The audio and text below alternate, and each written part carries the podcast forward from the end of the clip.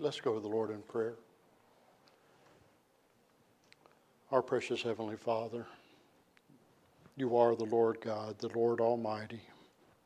You have set creation in place. You sustain it by the power of your hand. You are the King of all. Father, we come at this time to listen to your word. We ask that you would open our hearts and minds that we may receive what you have given. And we thank you, and may you be our all in all. In Jesus' name we pray. Amen. Just a quick note about 49 years ago is when Sue and I started singing together. We were in a college group at First Baptist Atlanta. She was an alto, I was a baritone, and we got paired together, and it stuck. So this January, we celebrate 47 years, and we don't get to sing together as much as we'd like to, but uh, we thank you for the opportunity to do that this morning. We are in uh, Isaiah chapter 7 starting at verse 12. But before we get to that, I want to give you kind of a backstory. This is regarding King Ahaz, who was king of Judah. And if you recall that after Solomon was king, the nation split. The nation of Israel split into two parts. And interestingly enough, over taxes one of, was one of the big reasons. Who could figure?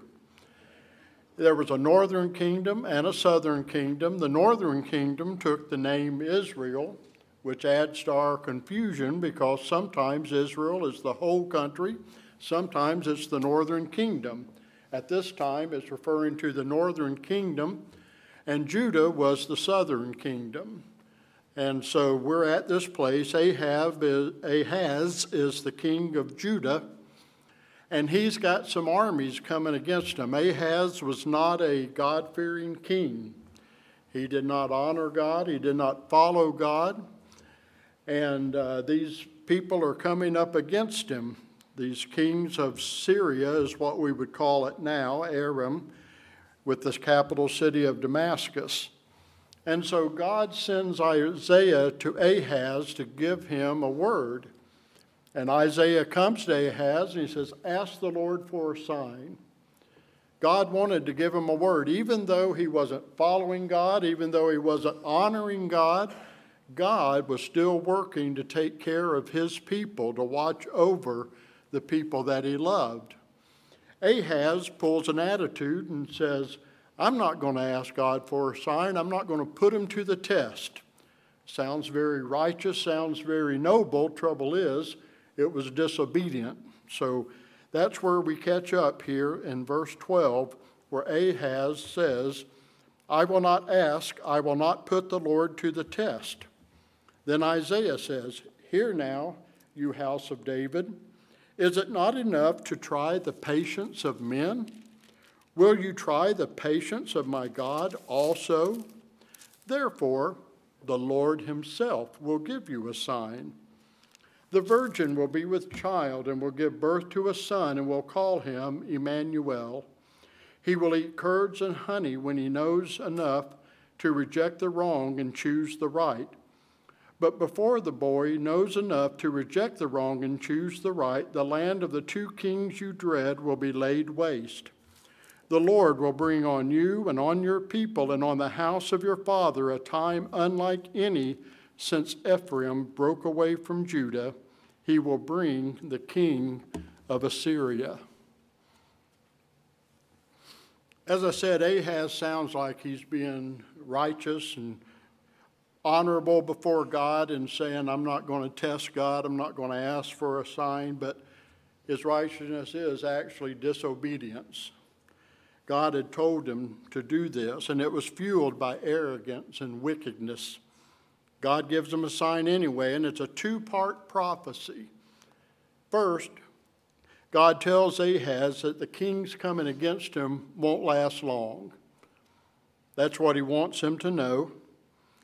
And indeed, some years later, King Tiglath-Pileser of Assyria moved in and conquered the area, and Syria specifically, or Aram, as in our passage. Judah, too, was eventually conquered and carried off to Babylon. All of them went into exile. God was ready to protect his people. He desired that they show faith.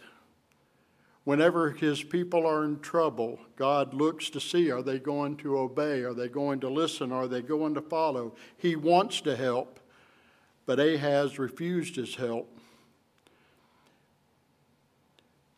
In his response, God gives a far reaching prophecy. God does this, and it makes it challenging to read Scripture sometimes because it has many depths. And God, of course, is seeing the span of time. And while we are concerned with right now, God is concerned with the big picture, the ultimate picture. And so much of what he says is in that vein. God knew long ago that man was going to need a Savior. He planned on sending Jesus.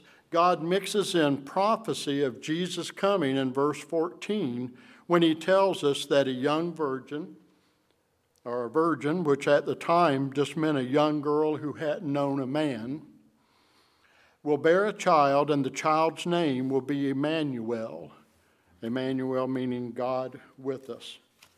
The reference to curds and honey was a normal diet for a boy in that area and that time, and it's something they would eat after they were weaned from their mother. And so God has given a time frame for how long it will take for this oppression to come through Assyria and how long Judah would be under attack. We see in this passage God reaching out to those who are listening throughout Scripture, one of the things you can see is who's listening to God. I believe when Abraham responded to God and, and left his home and went to the land of Canaan that God said, I'll show you, that God was calling out, broadcasting, if you will, but it was Abraham who was sensitive and responded to God's call. And so God is seeing if his call is answered, and then he will act on that person's behalf to protect them and prosper them. God always knew Jesus would need to come. This account we've read today occurred about 730 years before Jesus' birth. 730 years. Not long after this, at the end of the book of Malachi, is what we call the silent period between the Old and New Testament. For 400 years, there was no Word of God given. This is 730 years. In 2 Samuel 7:12 is another occurrence where God prophesied. This happened about 1000 BC, talking to, the, to David. David was contemplating things and God comes to him in verse 12 says the Lord declares to you that the Lord himself will establish a house for you. When your days are over and you rest with your fathers I will raise up your offspring to succeed you who will come from your own body and I will establish his kingdom. He is the one who will build a house for my name and I will establish the throne of his kingdom forever I will be his father, and he will be my son. When he does wrong, I will punish him, punish him with the rod of men and with floggings indicted by, inflicted by men.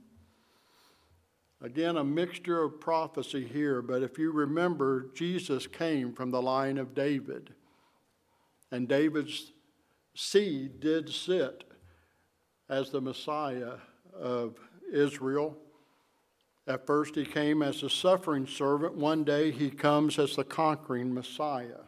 But that's not the first prophecy.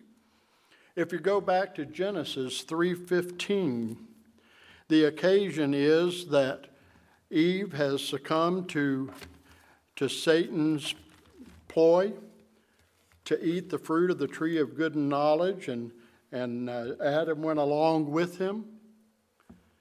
And there in verse 15, Jesus is getting on to the serpent and to Adam and Eve And God says, And I will put enmity between you and the woman, and between her offspring and yours.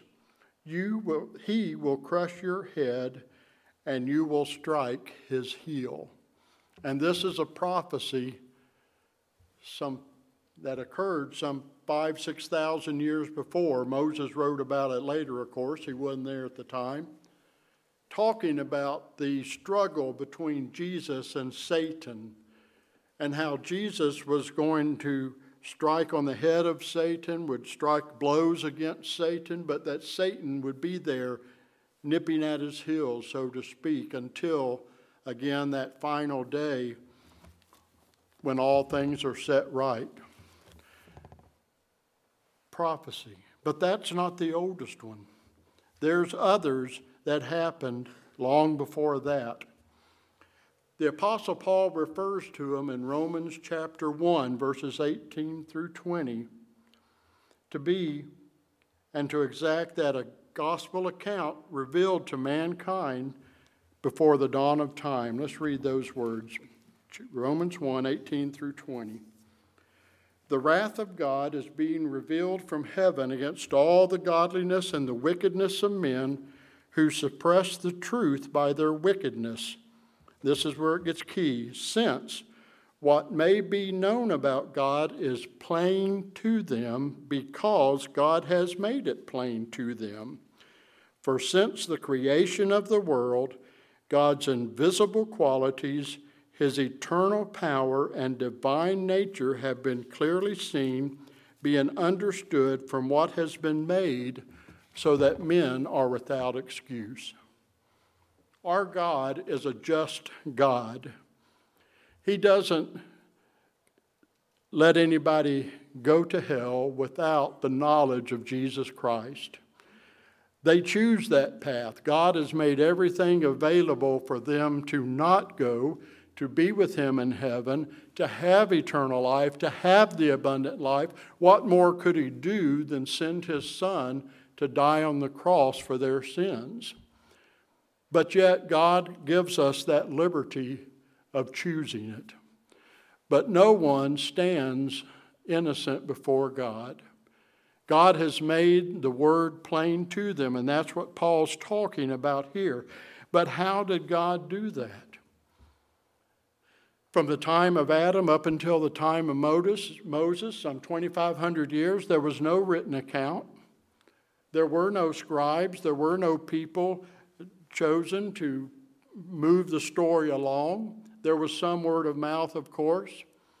But God says, and God is true, that He made it plain to them. So what did God do? He wrote His gospel in the stars. God set His gospel in a sign in the stars.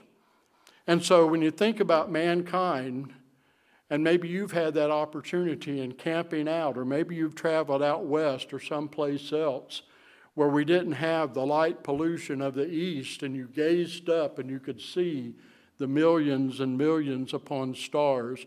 Think about being a primitive man, had nothing else to do at night but look up. You had no books to read, you had no TV to watch, you didn't have your cell phone to play on. All you had was the night and the sky. And so God used that as a canvas, and He put His gospel in the stars. There are 12 sets of signs, and each sign has a constellation. And I've got a map here I want to throw up for you that you can see. This is the northern sky in the spring to show some of the constellations. And if you'll look right here is a real critical one. Virgo stands for virgin. Coma Berenices, Bootes, and others here, of course, Leo.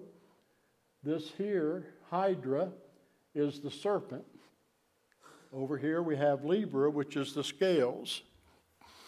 God established these constellations at the beginning of time when he set the stars in place to tell his story. The story, like everything, has been corrupted by Satan. especially during the Grecian and Roman times. They renamed some of the constellations. They gave them new myths associated with them, new stories. And so today we have the zodiac, the astrological charts, uh, the horoscopes. All of that is a corruption of God's gospel, God's message in the star. The message in the stars is, is a never ending cycle of the story. There's 12 signs, as I said, and under each sign are three constellations, and each one tells a part of the story. Especially with it being Christmas, especially with what we're talking about in our scripture, we're going to start with Virgo, the Virgin. The picture of Mary we would come to know here. Uh, need that back up, please. With uh, you can kind of see ahead and make it out. Of course, they had some some imagination to to see the pictures. Here uh, during spring is where Jupiter would lay, right there in in Virgo, and that represents the Virgin, the Virgin Mary. The study of the Gospel of Stars is really detailed. It, you can imagine it goes into the specific stars that were there, the magnitude, what each name means. But there are three constellations, I told you, within each sign, Virgo being a sign, and one of them is this Coma Berenices. And if you can imagine there, that is representing a child sitting on a mother's lap. Jesus Christ as a young boy. The story goes there. Then there is another one that is not in this reference called Centaur. Centaur is a half man, half horse, and it was despised for being a mix of creatures.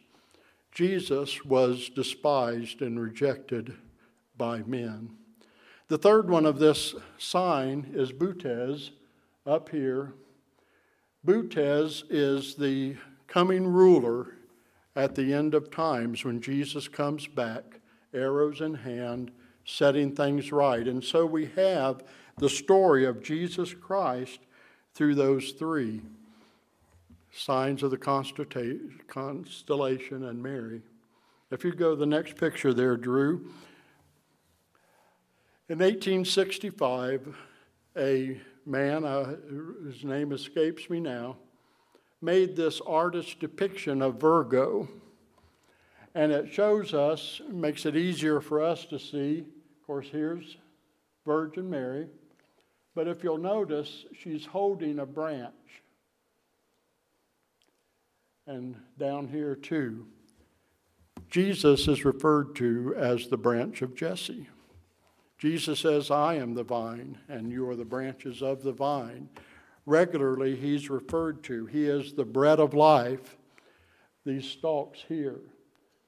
And so this was seen and presented by God, it's believed, to tell the ancient man about Jesus Christ and the gospel story. And it goes through, and as they had time to contemplate, and as God could work in their minds and hearts, He could reveal the story to them and help them know. Satan has, like I said, tried to corrupt this, this gospel in the stars, but God's story stands. What does he say? The gates of hell shall not prevail against his church.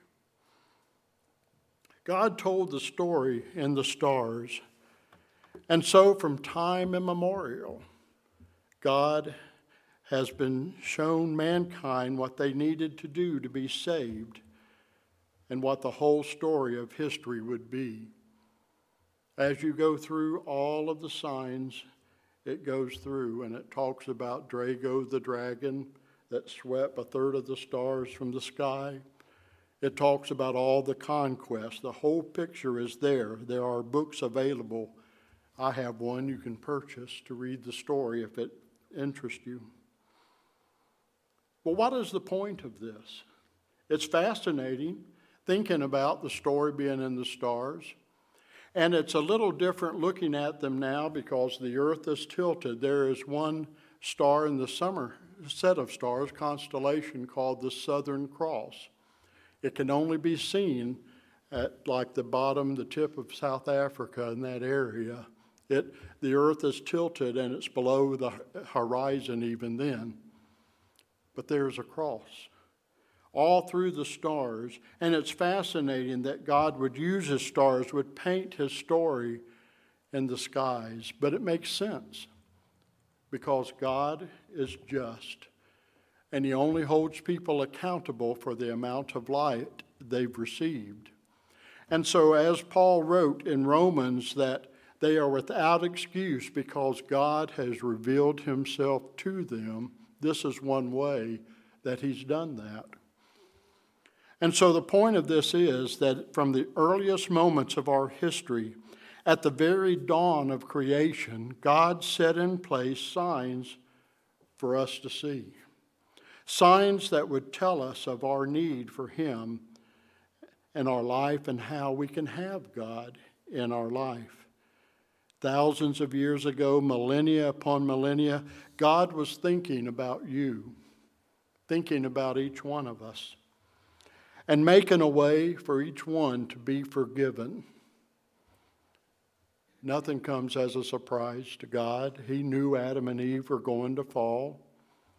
He knew Jesus would need to come. He knew mankind would never be able to reach his standard. And so he, thousands of years ago, from the beginning of our time, prepared a way. He speaks to each one of us.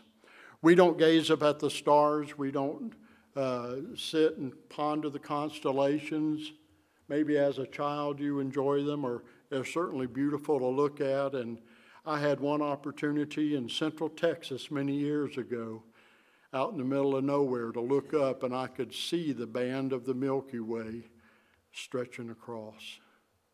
But God speaks to us in other ways. He speaks to us through other signs. He speaks to us through other people. He's constantly speaking, seeing who is listening. He's speaking to you today. You believe that it was your choice to come here, but God arranged and led that and made it possible for you to be here today. God gave me this message as I was contemplating. I had another one all written Tuesday to present to you. And he said, That's not the one. And he gave me this one. God wants you to hear of his love and his promises for you, his provision for you. And so he's constantly reaching out through the kindness of others.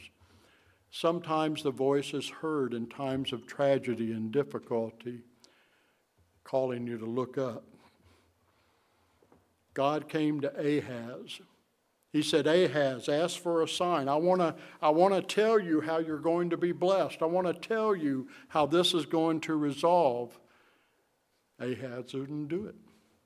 He wouldn't honor God, he wouldn't obey God.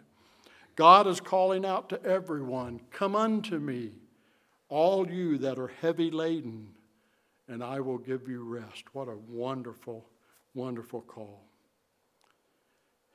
And so the question comes today do you see the signs? Do you recognize when God's working? Do you see the little things? Do you hear His calling? Or have ears fallen deaf? Do you know when He's reaching to lift you up? Or are you stubbornly refusing help? God put the gospel in the stars for you.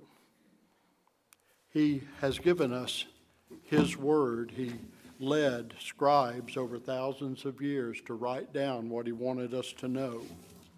He's given us beautiful songs, many messages. We have the wonders of television and computers and radio to hear his word. It's available.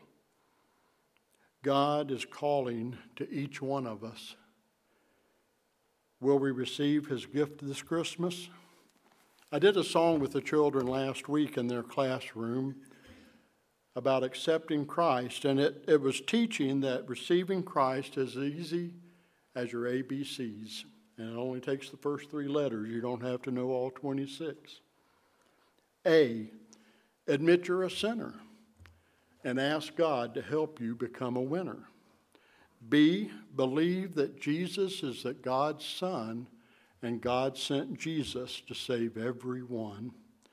See, commit your life to the Lord and ask Him to be your Savior. Easy as ABC.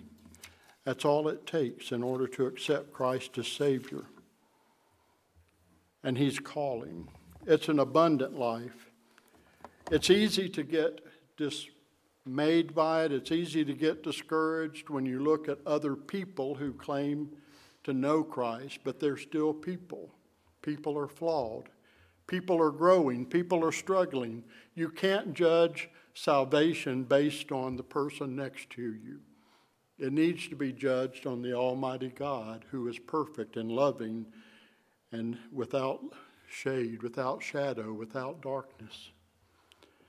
Christian, at one time you accepted Jesus Christ as your Savior, but you may have let life lead you down one corner and round another. And sometimes you find yourself separated or feeling separated from God. You're not sure how you got to where you are, and you don't really know how to find your way back. But you know what? Jesus is right where you left him. Jesus is right where he's always been. Jesus is right at the cross. And if we can find our way back to the cross, we can find our way back home, back to abundant life, back to fellowship with God. Aren't you tired of wandering? Aren't you tired of fighting on your own, in your own strength? You don't need to be saved, that's taken care of. God takes care of that. When you've genuinely in your life accepted Christ as your Savior, it's done. And God says, No man can pluck them from my hand. It's sure, it's sound. But sometimes we wander around those corners.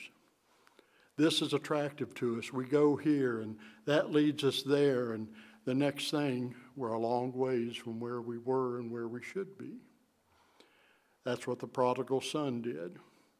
He said, God or Father, give me my, my inheritance. And he went and he squandered it. And he had a lot of friends for a while. But when the money was gone, they were. And he found himself trying to eat the food out of the pig trough. And he said, You know, my servants in my father's house have it better than I do right now. I'm going to go home to the Father. And I'm going to say, Father, I sinned and I'm willing to be your servant if you'll just take me in. And so he headed back. The father must have been watching for him. He saw him coming down the road, caught a glimpse of him, and he ran to meet him. And the boy tried to start a speech of, Dad, I've messed up so bad. Will you forgive me? The father wouldn't hear it. He encircled the boy with hugs, and sobs filled the air. And he called to the servants. He says, Get a ring, get a robe. My boy has come back home. When we wander, that's a picture of God our Father. He's not waiting, ready to beat us down. He's not ready to condemn us. He's not waiting to, to tell us all the things we've done wrong. He's waiting to hold us, to envelop us. we do need to acknowledge our sin. We do need to fall at his feet so that he can put the ring upon our hand and the robe on our back. It may be that you're here today. You've accepted Christ as Savior, or maybe you haven't, but you need a home, a place where your soul, where your spirit can be fed and built up. I believe Campbellsburg can be that home for you. Today is an, was an interesting service. It, it, it is sometimes when you have live performance. You know, there's a way for everything to go perfectly right, and that's to videotape it, and what goes wrong to change it. But that's all right. We're here to glorify and worship God, and we support each other with laughter and hugs and smiles and sometimes tears. Being part of a local body is a way to be blessed and a way to bless others. Campbellsburg Baptist Church is ready to receive you fully into the fellowship. There are people here ready to love you and to help you develop your walk in Jesus Christ. Some of you are part of us already. You're in our hearts. Won't you bless us by showing your desire to unite and become a part of the family in that way? We extend an invitation. A lot of churches quit. The invitation's important. I love getting invitations in the mail. I love getting invitations. We got one last week. Will you come eat with us? And we did, and we broke bread, and we had a wonderful time and a wonderful meal. Invitations are wonderful. So we extend an invitation. It's an opportunity for anyone to respond. And yes, it's awkward. Yes, it can be nervous with people seeing me and what am I going up there for and all those kind of things. But it's a source of encouragement. As you come forward and unite with us or even just pray, you've got people ready to embrace you and pray for you. And you're an encouragement to us when you come and say, I want to be part of this family. So we do extend an invitation. And I wait here to receive those. You don't have to do it that way. You can call me during the week. Can, we can talk sometimes. But it is a blessing when those come. We're going to sing a great song about a great day. What a day that will be when my Savior I will see. It's talking about when Jesus comes at the conquering Messiah and as we sing,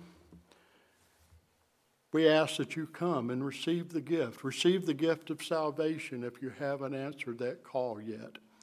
Perhaps you're hearing that still small voice of, Come unto me. I'm waiting. Perhaps he's the father waiting on the prodigal son to return. You can come and me or somebody will pray with you. Sue will be happy to pray. There are others here. You can kneel at the front. It's not going to be embarrassing, it's going to show your dedication to God. And so, as Julie comes prepared to lead us in this last song, my urging today at this Christmas time is that you receive his gift this Christmas and you give him the gift of your heart.